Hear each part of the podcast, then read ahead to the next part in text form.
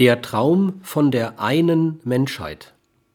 Die Menschen, national, ökonomisch, sozial und kulturell gespalten, müssten zu einer Menschheit, zunächst als politische und ökonomische Einheit verstanden, zusammenwachsen.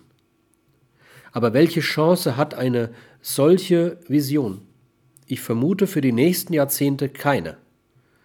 Politische und ökonomische nationale Interessen, der nationale Egoismus der Moderne, werden das Zusammenwachsen zu einer politischen und ökonomischen Einheit Menschheit erfolgreich verhindern